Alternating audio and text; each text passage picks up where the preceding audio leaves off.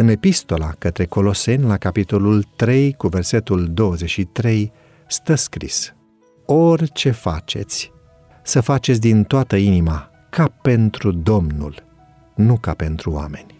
Știai că în Biblie există legi ale sănătății care le-au fost date oamenilor?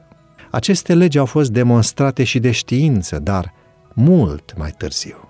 De exemplu, în Cartea Daniel, capitolul 1, se vorbește despre valoarea unei alimentații sănătoase. În Cartea Proverbele, capitolul 17, de la versetele 22 la 24, ni se spune că o inimă veselă este un bun leac, dar un duh mâhnit usucă oasele. Microbiologia. Evreii erau instruiți să se spele inclusiv hainele în apă curgătoare, dacă intrau în contact cu lichide umane sau dacă atingeau un cadavru de om sau animal. De asemenea, erau sfătuiți să spele vasele neacoperite care se aflau în vecinătatea unui cadavru.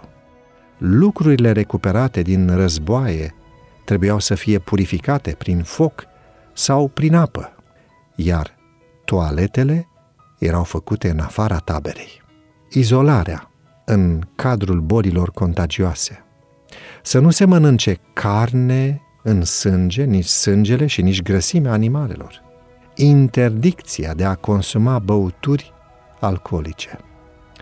Responsabilitatea profesorului este de a ajuta elevii să analizeze evenimentele din perspectiva luptei dintre bine și rău și să observe intervenția lui Dumnezeu chiar și în cele mai dificile situații. Este important ca profesorul să inspire elevului idealurile din cuvântul lui Dumnezeu prin propria trăire după modelul lui Isus, cel mai bun profesor. De exemplu, ei pot integra credința în cadrul orelor, aplicând un principiu biblic în cadrul fiecarei lecții. Iată câțiva pași care te vor ajuta. 1.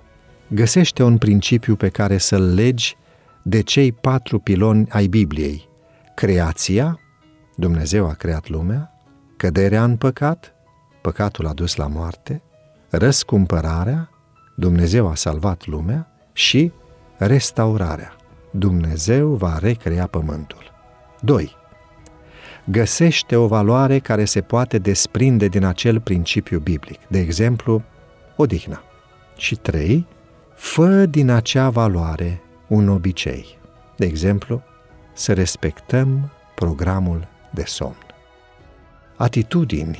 Nu te uita la ecrane cu cel puțin o oră înainte de culcare, aerisește bine camera înainte de somn, întrerupe orice lumină artificială, roagă-te înainte de culcare și ia-ți timp să meditezi asupra zilei trecute.